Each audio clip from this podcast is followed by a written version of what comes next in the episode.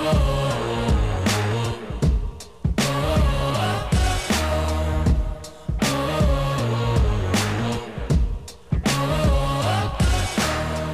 friends, welcome back to Who Made You the Boss, brought to you today by Belmond Hotels. On this show, we so often talk about that moment when we first decide to take the leap and really take reins of our lives, professionally and personally, whether it's the decision to climb higher into an executive seat or to pursue our own entrepreneurial spirit. So, Imagine breaking free from the corporate grind, leaving behind the nine to five routine, and creating a thriving online business that not only gives you financial freedom, but also allows you to make a real impact. That is the incredible journey we are about to delve into with our guest today, the remarkable Amy Porterfield.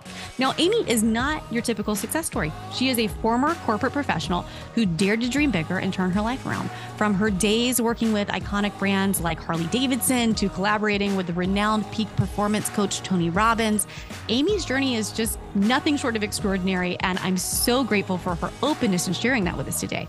So, today in this episode, we'll uncover more about that pivotal moment that led Amy to design her own exit plan from the corporate world. And we will explore how she then went on to become a New York Times bestselling author with two weeks' notice and just the dynamic force that she is behind building this multi-million dollar business empire. Today, she manages that expanding empire from Nashville, Tennessee, where she resides with her husband Hobie and their trusty Labradoodle Scout, who made it into today's conversation when it came to what made Amy happy today. So, if you're ready to be inspired and if you're ready to learn from someone who's been there and done it, who has often asked herself the question, what was I thinking in making myself the boss? Then you are in the right place. So, without further ado, let's dive into this captain conversation of who made you the boss with the one and only Amy Porterfield.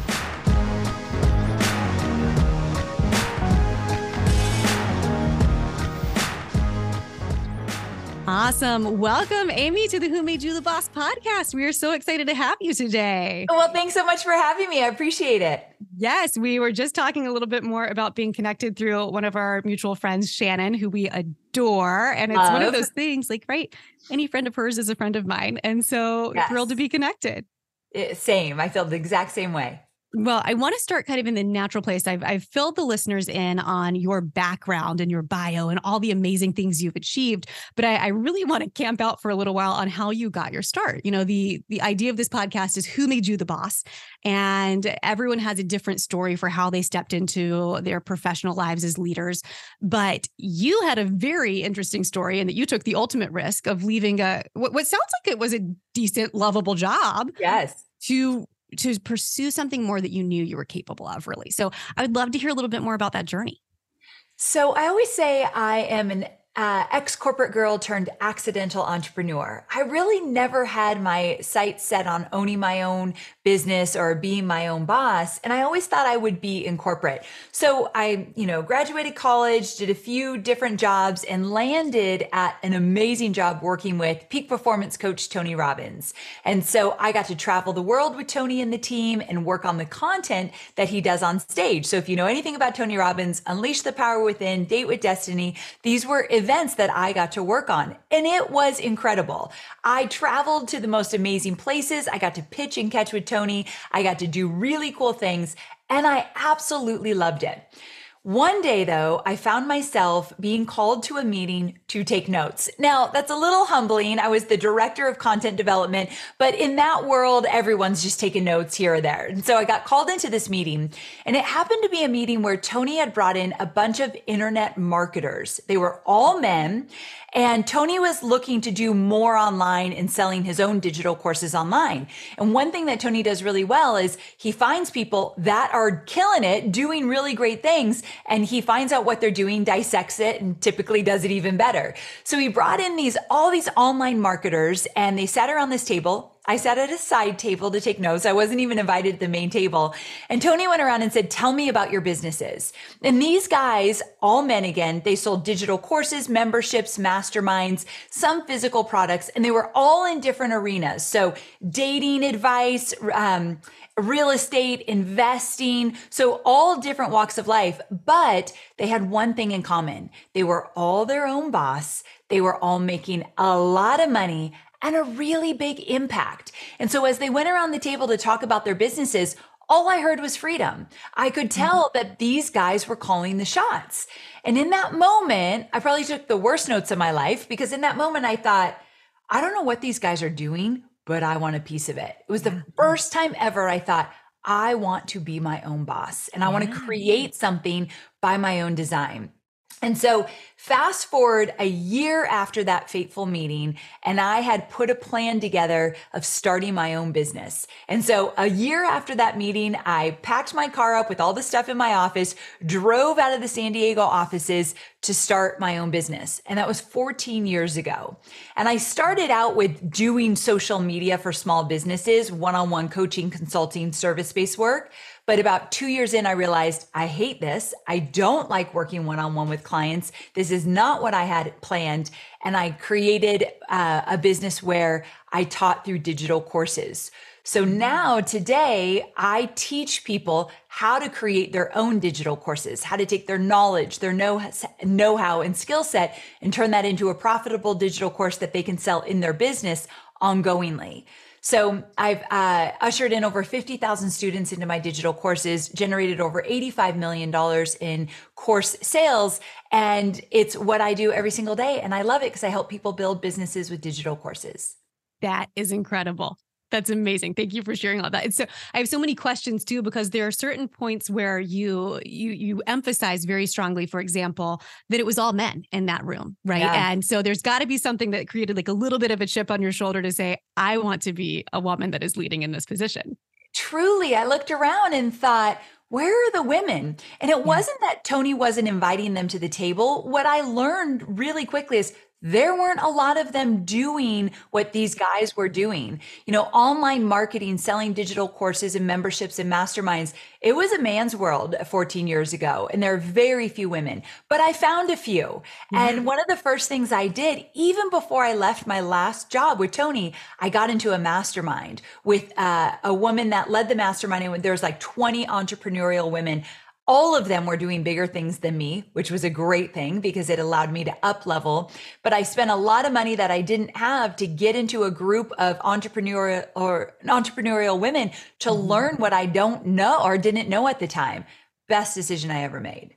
That's incredible. I love it. Well, and our listeners are both men and women, but I, I, think it's really important to create more conversations, you know, in this kind of like feels like a little bit of a divisive society at the moment where it feels like men are being ushered out of the room so women can talk. I want to create more conversations where men feel comfortable listening in to learn what it means to be yes. a woman in business and and how to support them. And so I think you speak to women so beautifully. And I actually I'm going to read this quote from your book, Two Weeks Notice, because I wrote it down. I thought it was just a powerful quote and it clearly showed what your mission was. But but it's to see more women, marginalized women, women of color, women of all economic backgrounds, religions, and sexual orientations hold more positions of power, call the shots, make more waves, make more money, pave their own way on their own terms. That is what you want out of life. And, and I think it's really important for us. Let's just dive a little bit deeper into like, the issues that plague women in business, right? Right. Like, why were there not individuals that were pursuing that path when you first started? What do you think it is that that stand in the way for women to actually kind of take this leap?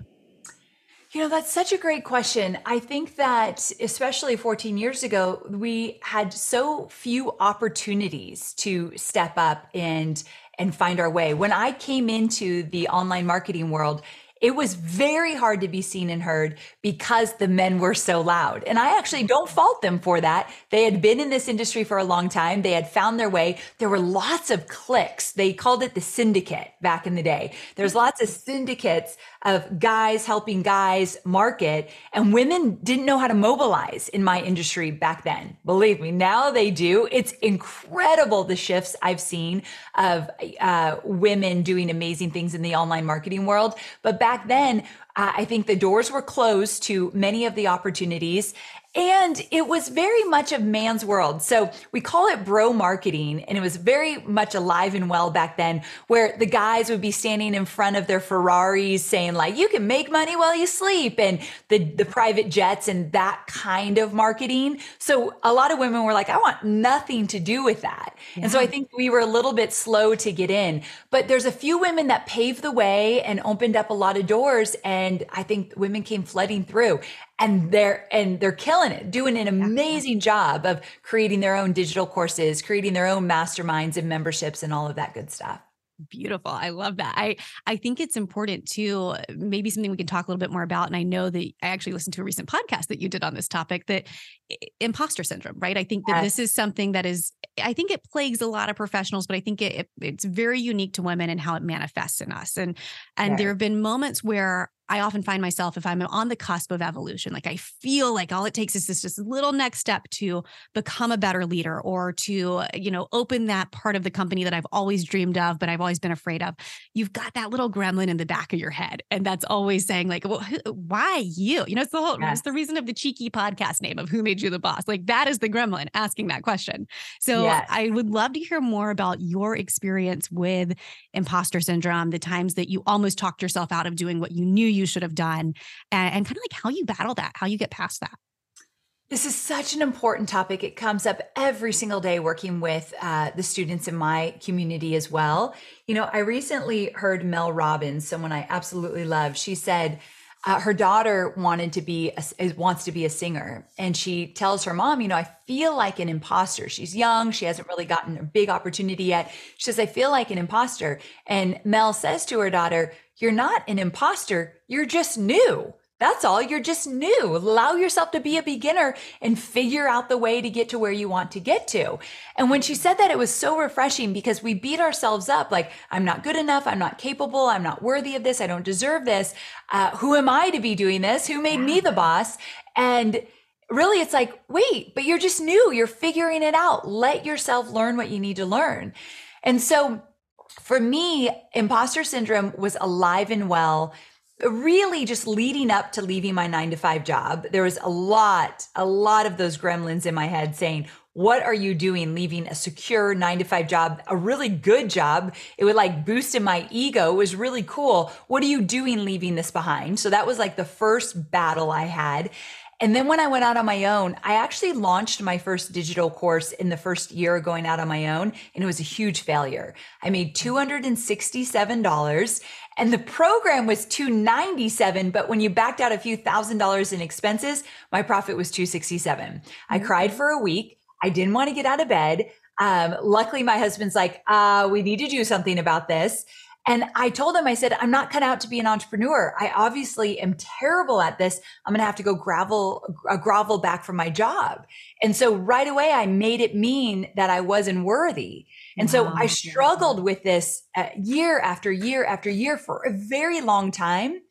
And the only thing that has really changed for me and why I don't feel like an imposter is really time and a proven track record.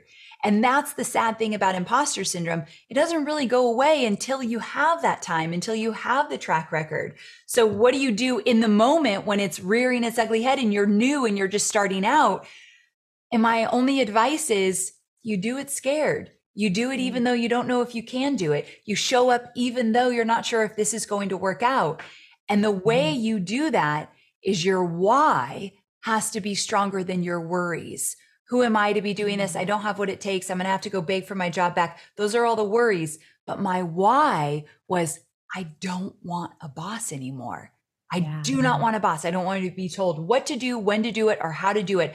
I wanted freedom more than I was concerned about the worries that came up. So when your why mm-hmm. will pick you up as your worries knock you down, that's how you stay in the game and you get past imposter syndrome. I love it. I love it. Well, and I think it's so important for others to hear individuals like yourself who we can very much look at where you've made it now, right? Like you've got a phenomenal, thriving business. You just wrote a New York Times bestseller. I mean, you've got really amazing credentials to your name. But for everyone to know, you too, Amy Porterfield, has dealt oh. with imposter syndrome.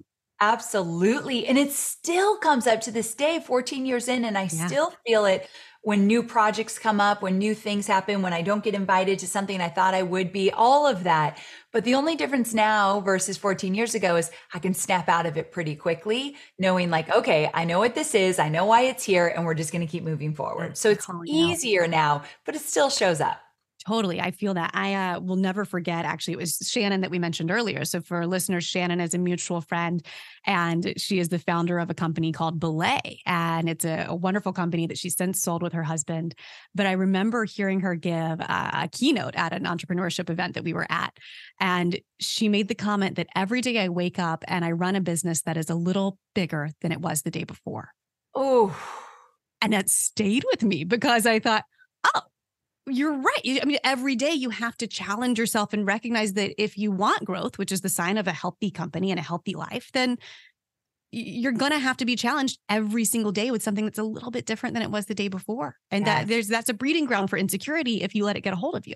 Absolutely. But just like being aware of that, like I'm choosing to get up every morning and work on a business that every day is just a little bit bigger. And I thought you were going to say bigger than me. Like I also feel like my business feels bigger than me and it yeah. feels scary. And I've got 20 full time employees now, and their livelihood depends on me. And that is very scary to me. But again, you know, my why was always I wanted freedom. I didn't want to be told what to do, when to do, or how to do it. My why today is very different. I have that freedom. Now it's I want to help people build businesses so they become their own bosses and they get to have that freedom and call the shots. So my why has changed over time. Um, but I love what Shannon said. Like, yeah. you got to find the courage to do that. You do. But I mean, what you just hit on is also a very real um, challenge I think that today's modern professional has, which is this idea that if I want to be in a leadership role, that means I have this really important job of stewarding the people that are following me and, and to take that very seriously. Because I, I think I think actually you even said this at the start of this. You you didn't set out to become a boss, right? You didn't cut you never had that inkling of like, I would like to become a boss and a leader. And I think if you did, that might be like some sort of questionable narcissistic trait, right? I think that right. when people are like, you're the boss today, that there's probably a, a bit of a power trip that's happening. Right. So, so there's really this kind of like reconciliation that happens when you do start leading people of, oh wow, I, I mean, this is a big responsibility. It's also a big mm-hmm. honor. Yes, truly. It truly is. You know, I I don't know why this has happened, but I employ a lot of young women that are having babies. So four women on my team of 20 are pregnant and going out on maternity leave soon. And I look at that and I think their little babies get to see their moms kick ah. ass. And I love that because these women are in leadership roles. They're doing big things in my business. And I love that their little girls or little boys get to see them do that. My CEO, she's a new CEO. She um, was promoted in uh, March of this year. Mm-hmm. And she was telling her husband, they were talking about her new role. And Sienna, her little daughter, says, like, Mommy, you're a CEO. She has no idea what a CEO no. is. And she's like, Yeah, I'm a CEO now. And she says, Can Sienna be a CEO? And she's like, Yes, yes, you can. And so I love that her daughter is seeing her do that. That feels very uh, you're right. It's an honor that I get to mm-hmm. employ these amazing women and men that are doing big things. And so, but it's also, um, it, it's a lot. It's a lot oh, to gosh. hold. Yeah, as a mom of two girls, that brings tears to my eyes on so many levels. And and I think about this too. You know, I, I know we're spending a lot of time talking about what women face in the professional world, and I think you just you bring such a unique perspective to that because it's such a passion of yours. And I think that one of those things that I I personally have dealt with and tried to figure out how do I get past this and have these different ways of doing it. But um, it's people pleasing, and it's it's the question of you actually had this line in your book. I don't. It might have been a chapter title of "You ain't for everyone, boo." Yep, exactly. Right? Yes. And and I wonder. I just want to kind of spend some time on that because I, I think about I think about the first time that my company received a one star review, right? Like, I mm-hmm. mean, that mo- you like close your eyes, you feel it, yeah, like you feel it in your gut. Been there, yeah. You know exactly what that feels like, but in the moment, it it just feels like your world is leveled. This is the worst possible thing that could happen to you, even yeah. if the review. I mean, regardless of whether it's ours was about a service we didn't even offer, so it was actually kind of funny that. And I remember when I received this review, I was in my favorite coffee shop with my husband, who is also my business partner. And he goes, Let's pull up the reviews of this coffee shop. You know, you love this place so much. I just want you to see what their one star reviews are. And there were reviews that were like, Coffee shop is too far from my house. You know, like, like just crazy one star so reviews. Sorry. So sorry. Yeah. But it made me, it really made me think about the way that we try to people please, right? Like where we, when we get those negative comments, like what we do when we internalize those. I, I would just love to hear kind of like how you have learned to get past that professionally.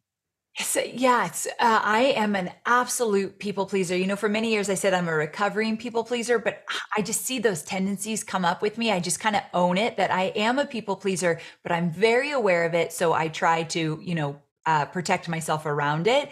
Um, but that chapter, You Ain't For Everyone Boo, came up because one of my dear friends, Jasmine Star, I uh, sent her a text message many years ago.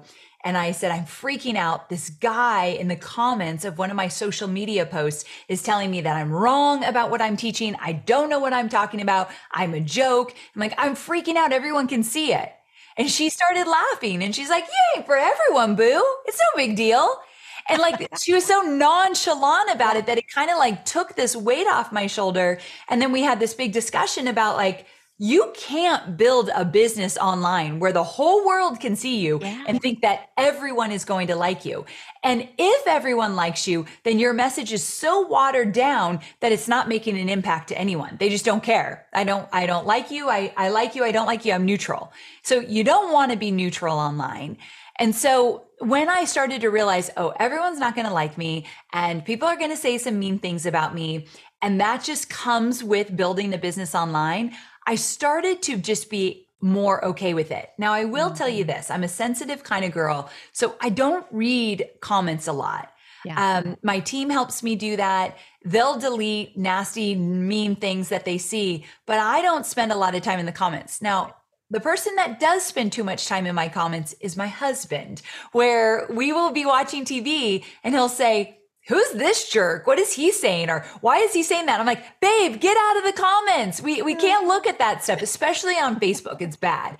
And so he started to look and get really upset and frustrated. So I'm like, get out of the comments. But yeah, I just, it, I've gotten stronger because I know my message resonates with so many people. And if it's resonating with everyone, it's too watered down. Yeah. Yeah. Oh, that's beautiful too. Because when you think about, I, I remember getting this advice when leading a travel agency in the middle of a pandemic, right? So, like a very difficult time of it doesn't necessarily even matter which side you stand on, what you stand on stand for something because yes. whether this is that you are keeping the lights on and you're marching forward or you've got to go into hibernation mode just stand for something. Don't stick in the middle where people don't know what to follow.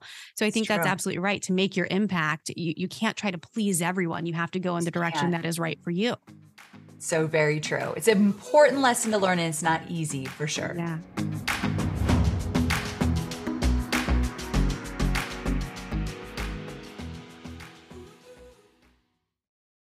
Belmond is a collection of 47 iconic hotels, trains, and river cruises worldwide.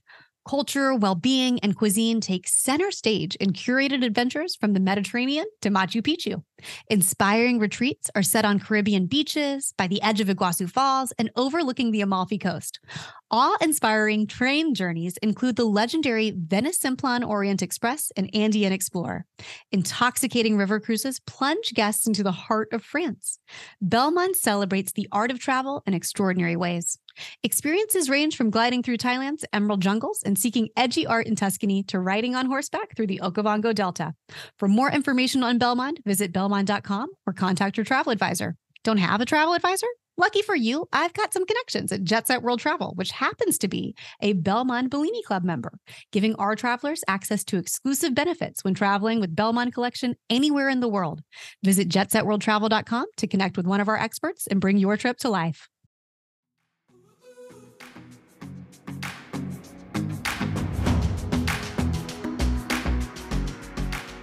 I had a really interesting conversation um, with Carlos Whittaker, if you are familiar with him and, and his work, but he is a guest as well. And he wrote a book called How to Human. And the conversation that we just had was uh, about what he's focusing on as his next project, which is the time we spend on our devices, the time we spend away from where we should be and on our, you know, like where our head should actually be. So I think it's really wise for you as a leader to say, I know the things that are going to ha- uh, trigger me or going to put me in a bad headspace. And I'm going to just simply avoid those things and have like a front line of defense that's actually yes. helping you with that. Absolutely. I think that is so important have that front line of defense, be very aware of what's going on. It helps immensely. Yeah. I'm curious too, because I heard you do a recent conversation on burnout. And I think burnout is something that applies to every single professional especially over the last few years where people's job descriptions a lot of times completely changed or you know they had to start over in what their profession was or they thought it was and i'm just curious to hear more of your thoughts on where, where i stand on burnout is every time that i've had it it's actually been kind of like a big blinking red light of something is wrong and you need to change something. So for me, it's Yeah. almost like my body's response to, hey, something's got to give. You have to make a change. And and I'm curious when you know kind of to interpret burnout as a symptom versus a warning sign and what you do with that information when it when it occurs to you. That's such a great question because my recent burnout, the one I did on my podcast, was I mm-hmm. launched this book in February. So, six months leading up to launching the book, I did a huge pre sale campaign. And then a few months afterwards, continued to get on stages and talk about my book. And then I found myself fully burned out. Like I didn't want to talk about the book. I didn't want to talk to anybody. I didn't want to get on another airplane. And so I'm 14 years in and I still have my ebbs and flows of burnout or kind of pushing it a little bit too hard. One thing that I do remind myself with burnout is that I was in a season. I was in a season to do whatever it took to get my book out into the world and get into as many hands as possible. And I knew that season would come to an end where life would get back to normal. So when I compartmentalize my business in different seasons, like right now I'm in a launch, September 28th, this launch is over and I'm out of my launch season that is important to me to be able to know when the white space is coming or when I'm all in. And also when I'm all in, that my family is aware this is a season of craziness right now. Like my husband was a book widow for a while, but we had talked about it in advance and we took this beautiful vacation after. Right now he knows September. I am I am in launch mode and I'm rarely present, but I'm out of it in October and we plan fun things and we do things. So, one of the ways I combat this burnout is knowing I'm in a season or not. It doesn't mean that at the end of the season I don't feel burned out, but I know that there's a reprieve coming. But to get back to what you said earlier, I do think that sometimes if you're hitting burnout over and over and over again and you don't want to get out of bed in the morning, we need to look at what you're working on. You're likely mm-hmm. not staying in your zone of genius. You're doing a lot of things that don't come natural to you, that you don't like doing, that you just kind of want to scream. And that's when we have to look at delegating, automating, or eliminating in our business because you can't every day wake up and do things you don't want to do in your business and think that that's going to be sustainable. It's absolutely not. And so, if this is an ongoing thing that burnout keeps coming up, coming up, we got to change what you're working on and maybe get you some support. But then again, the other way to look at it is is this a season and will I be out of it soon? Yeah, that's wonderful to be able to kind of better identify. And I think that actually answers the exact question, right? Is this just a symptom or a warning sign? It's is it happening over and over and over again? Um, when you come out of those seasons, it sounds like you are very intentional with your time. Can you tell us more about like it's vacations, it's rest? Like what Yes. is it? Is it big picture thinking? Like what what revitalizes you and gets you ready to go back into another season of hustle? So for me, definitely we plan a trip way in advance. It's funny you bring up Shannon because Shannon and Bryan Miles, uh, they were part of our big vacation that we went on. We went to this really fun Florida retreat uh, together, and we absolutely had so much fun. So that was a special moment that I knew was coming up, and I got to look forward to. Um, but another way that I get ready for my next season is I make sure. So we work a four day work week in my business. So we work Monday through Thursday. We take Friday, Saturday, and Sunday off, the whole team. And so making sure that I'm getting back to my four day work week because when I'm in when I'm in like a launch mode, we'll work this Friday. It's just one Friday out of the month, but we're working. So I get back to no nights. I'm not working at night. I do not have my laptop in my lap watching a show with my husband at nighttime. The computer's away, the phone's away.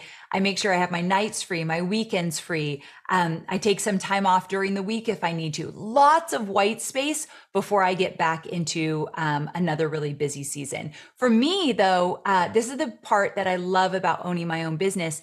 I choose a promotion calendar that allows me a lot of white space. So once September 28th hits and my my uh, program is filled up, every week I'm delivering on that program, but that's just one day a week. October, November, December are pretty light for me. And then we'll ramp up again in January. So that is absolutely by design. So I'm a very big fan of a 12 month promotional calendar where we do this in October and we work on it for a good month. We have to add things, subtract, uh, subtract things, move things around, but we plan out our entire promotional calendar for the next year and we make sure we see a lot of white space between those promotions. So we're very intentional about it.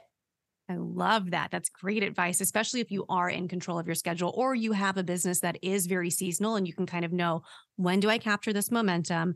When can I actually ride off of that momentum and actually give myself a little breather? Because yeah. I think if you don't create that white space, then this is just your life always, right? Like you're just yes. always working or you are just completely unable to turn off. So that it's very, very smart to be intentional like that. Yeah. It helps um, immensely. I'm curious, something that we talk about on this podcast a lot. I, have dubbed it because I, I spend a lot of time writing on it. I've dubbed this as the monsters that save us. This is this idea that there is a big scary thing that we always have feared especially when it comes to our, our professional lives i think that oftentimes like especially as you're building a business the fear is oftentimes well what if one thing happens and it just levels it right and, and you just you it keeps you up at night and and I did have that happen. I mentioned running this company in a pandemic. It absolutely happened for 18 plus months.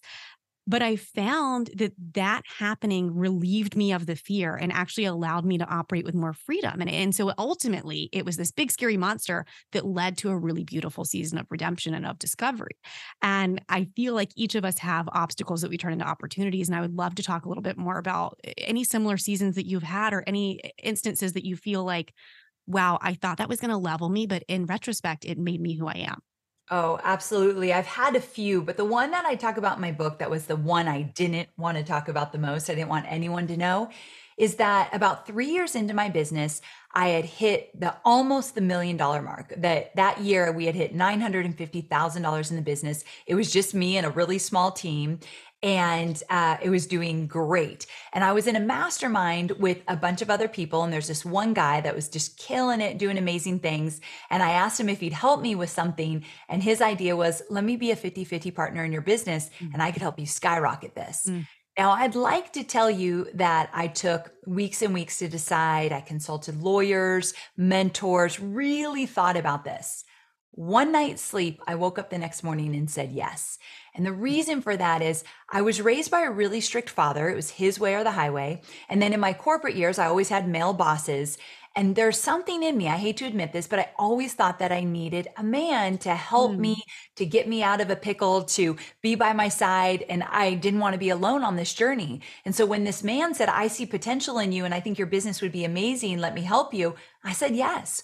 So we got into this partnership, a business I had created that almost hit that million dollar mark, and we became 50 50 partners of the business. And for a few years, the business thrived. It was soaring like I was on the map. People knew who I was, what I was going to help them with, and we became a multi million dollar business very quickly. He's incredibly strategic and smart. But what happened was I fully lost myself in this relationship.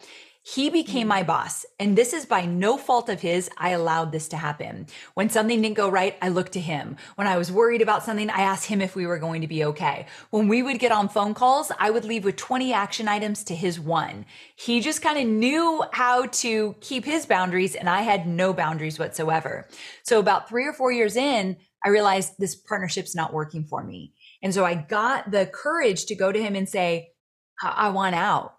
And that was, and the next year was hell trying to get uh-huh. out. We didn't have a really good legal contract in place. We could not agree on what I would owe him to buy back my business.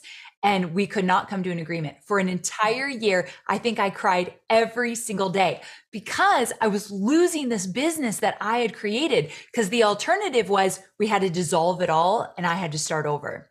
And he had other businesses. I didn't. This is my only thing. And I felt like I gave birth to this business. I've never had a child of my own. And so this business was everything to me. Mm-hmm.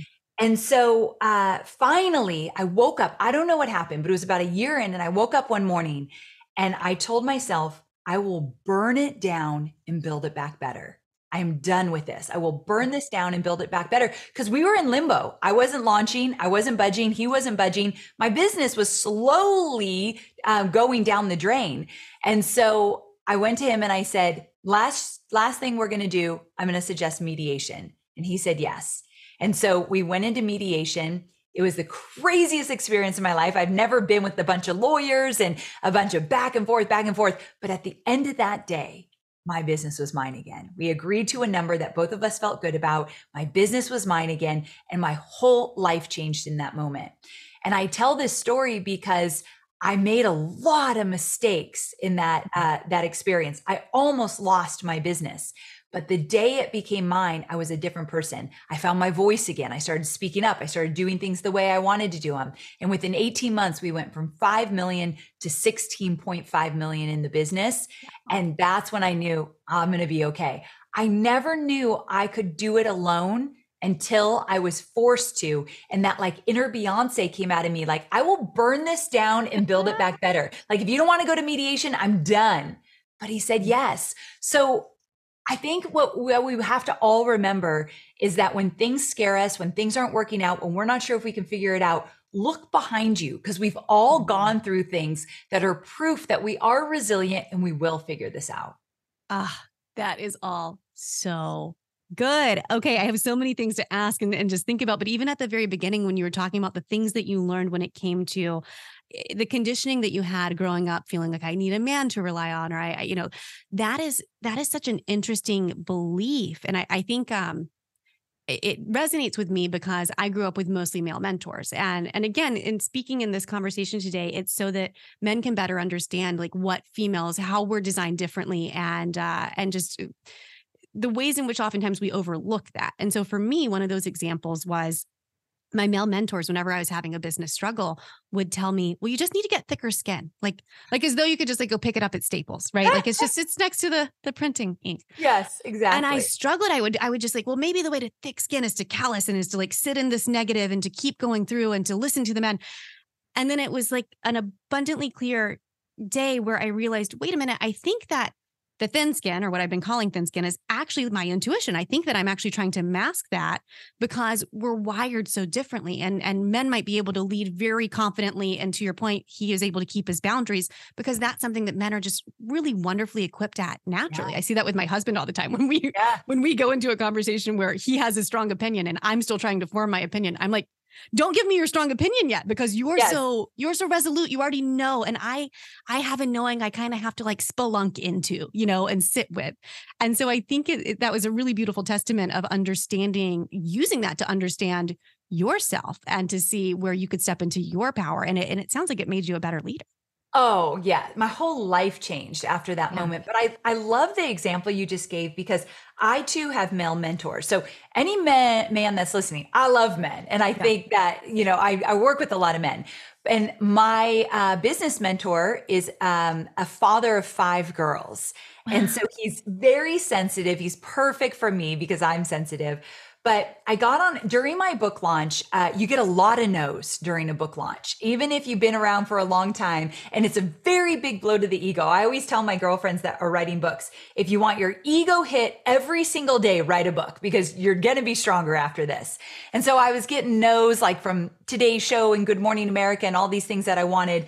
And I was really, really upset about it. And so I got on a coaching call with him and I was so embarrassed. I started crying and I said to him, I need you to teach me how to be more mentally strong. I need to have a stronger backbone. I need to be able to get through these moments and be more mentally tough. That's what I told him. I said, teach me mental toughness.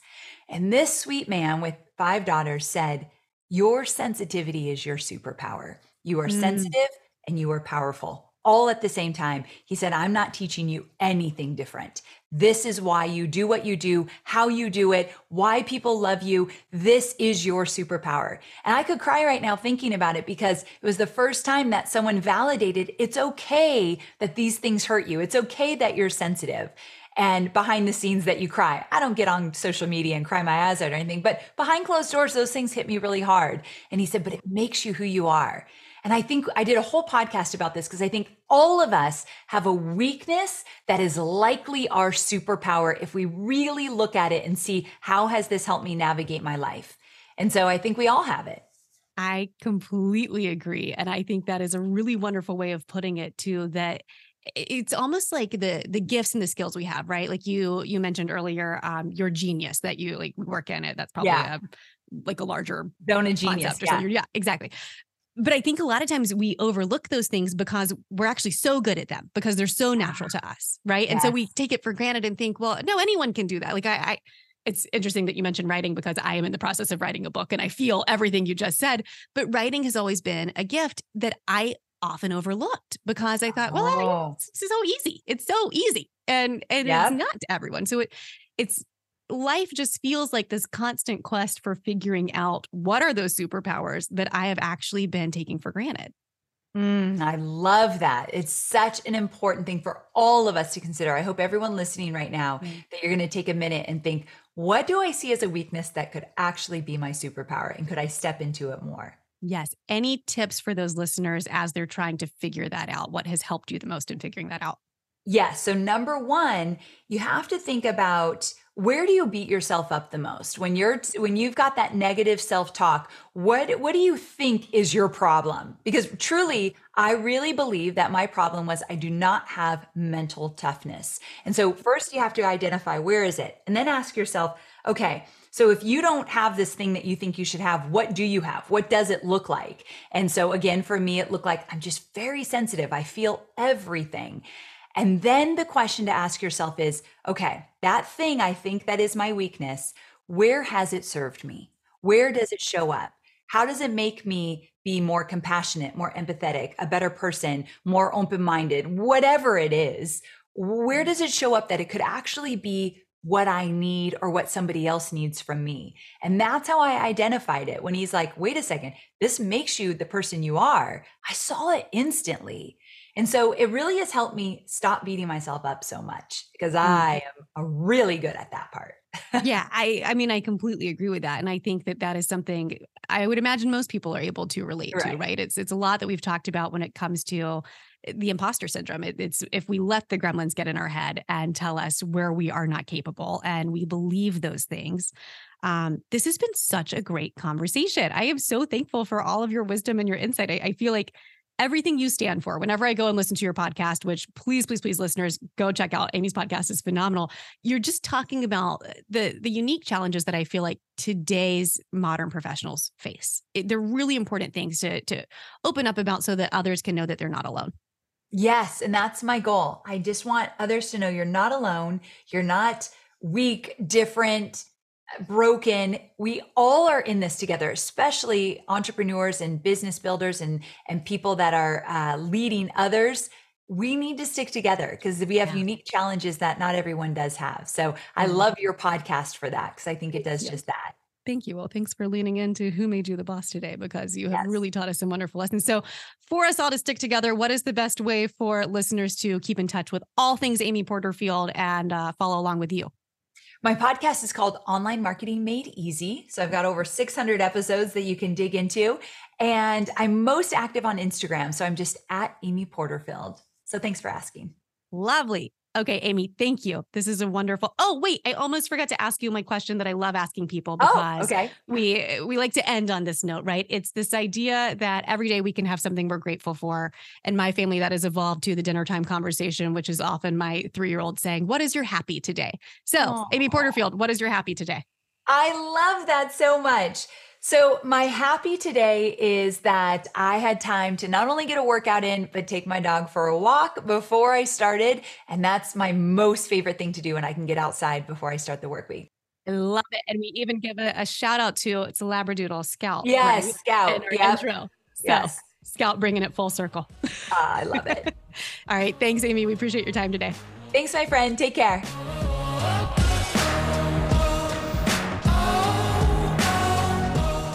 That, lovely listeners, brings us to the end of today's episode. We truly hope you enjoyed this deep dive into the world of leadership and professional development with Who Made You the Boss.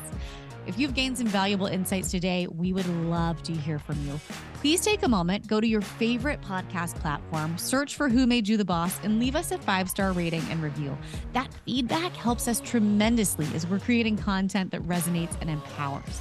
Stay connected with us too by visiting lindsayepperly.com. And there you can subscribe to our newsletter and ensure you never miss an episode or an exciting update. You can connect with me personally as well on Instagram and LinkedIn. And let's continue the conversation with ourselves and other like minded individuals who are redefining what it means to be the boss of our own lives. So thank you, listeners, for being a part of this journey. And until next time, remember, you have the power to shape your destiny. So keep leading, keep learning, and most importantly, keep being the boss of your own incredible story.